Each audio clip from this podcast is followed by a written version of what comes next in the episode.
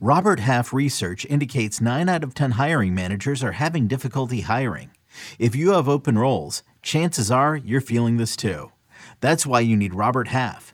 Our specialized recruiting professionals engage with our proprietary AI to connect businesses of all sizes with highly skilled talent in finance and accounting, technology, marketing and creative, legal, and administrative and customer support. At Robert Half, we know talent. Visit RobertHalf.com today. Oh, baby, we have more prospects to talk about next on Fantasy Baseball Today in 5.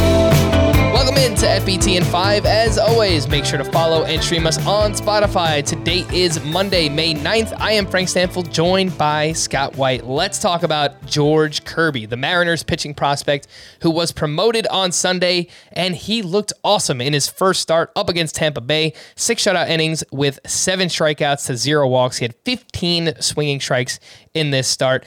George Kirby is 52% rostered. Scott, is he a must add player? Pretty much. I mean, about as close as it gets. People were presenting me with scenarios on Twitter where I had to say, okay, I guess you can't drop this guy for him. But you know, if you're in a league of any size at all, somebody in your league absolutely could use George Kirby. And I would say everybody could use an extra pitcher, right? I think this is I think this is one of the call ups you can bank on. I mean, he's apart from Grayson Rodriguez, arguably the top pitching prospect in baseball. And going back to when he was first breaking into the minor leagues, his control was just off the charts. Uncanny control for a guy with the swing and miss potential he does. And looked like a top prospect even before adding a bunch of velocity last year. Now his fastball is so good. It was responsible for 13 of the 15 swinging strikes. If you're getting that many swinging strikes on the fastball, not even having to rely on the secondary stuff to do it, you know the stuff's really good. And like I said, the control is is uh, as good as it gets for an incoming pitcher. So I think George Kirby's the real deal. All right, let's take a look at some hitter prospects who were called up as well. Diamondbacks outfielder Alek Thomas and twin shortstop Royce Lewis. He was called up on Friday, Thomas on Sunday. But we also have two other prospects, Scott, who are playing pretty well Juan Yepez and Jose Miranda. How would you rank those four? Alek Thomas, Royce Lewis, Juan Yepez, Jose Miranda. Oof. It kind of depends on need, honestly. Like I think the highest upside of them is actually Royce Lewis, former number one overall pick, who missed all of last year with a torn ACL. Obviously, didn't play in 2020 because of the pandemic. When we last saw him in 2019, the numbers weren't very good because he had some mechanical problems, but he, he seems to have sorted all that out. And is you know right at the right stage of development to be promoted still and was just tearing it up at AAA, showing showing uh, showing that number one overall pick ability for really the first time. But the problem for Royce Lewis is he's the least likely to stick around because he was replacing Carlos Correa, who didn't even end up going on the IL. It ended up being a bruise instead of a fracture in the finger. Now, they could play Lewis in the outfield. They could play him anywhere but catcher, really, if they were motivated to keep him around but there's obviously no guarantee of that. So that's the upside pick. Maybe the one you go to if you, you play in a really shallow league. Uh, if you need speed, Lewis is fine for that, but so is Alek Thomas of the Diamondbacks, who has a better chance of sticking around. Now, he's an injury replacement also. It's kind of a strange situation. The Diamondbacks called him up because their catcher got hurt. So they moved their center fielder, Dalton Varsho, to catcher, which is his natural position and they're bringing in a, a catcher, a, a, center fielder to replace a catcher, basically, and Alek Thomas. Good numbers the last two years in the minors.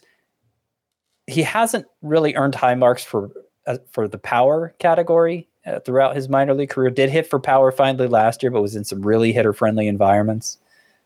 Uh, so, you know, I'm not sure normally I like in the past I would have bet on a, a, prospect who just had a really good overall profile but was lacking the power because okay they're going to develop power in the majors. That's just what happens. But with the way the, the ball changed and everything the offense being down I'm, I'm not, not confident in that being the case anymore.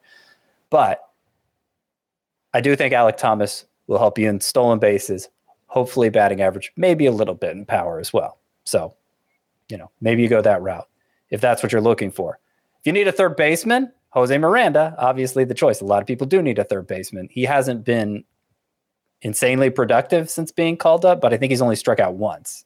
So like he clearly belongs. He's clearly not overmatched. I think he's going to get hot sooner than later. And then Yepez, he has multi-hit games in every game since being called up, but one, and uh, hit his first home run on Sunday. Looked like a great hitter in the minors. He's he's basically only a first baseman. Now, they've played him some of the outfield, but he, he's like limited defensively in a way some of these others aren't. So that gives him a narrow path to sticking around. But I, I think the skill set is there if you're looking for a bopper. All right, Scott, talk to me about Josh Winder real quick because he's looked really good thus far. And Friday against Oakland, six innings, one run, eight strikeouts to zero walks. Looks like he could remain in the rotation with Chris Paddack uh, getting injured on Sunday. What do we what do we need to know about Josh Winder? Yeah, I, I think he's a must add basically after the way his last two starts went. I, I wouldn't add him over George Kirby or anything, but for as much as I was raving about Kirby's control in the minors, last year Winder had 1.6 walks per nine for his minor league career, 1.9 walks per nine. Exceptional control for him too. Uh, that's kind of surprising with as many bats as he's been missing, missing uh, the slider, the changeup especially, that he wouldn't have been a higher profile prospect. But at this point, with the kind of stuff he's doing, I, I definitely want to take a shot on him, especially with that Paddack injury.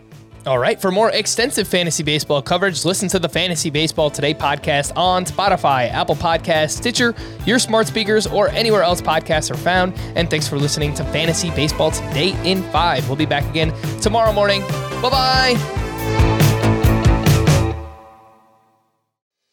Hello, everyone. It's Micah Richards here.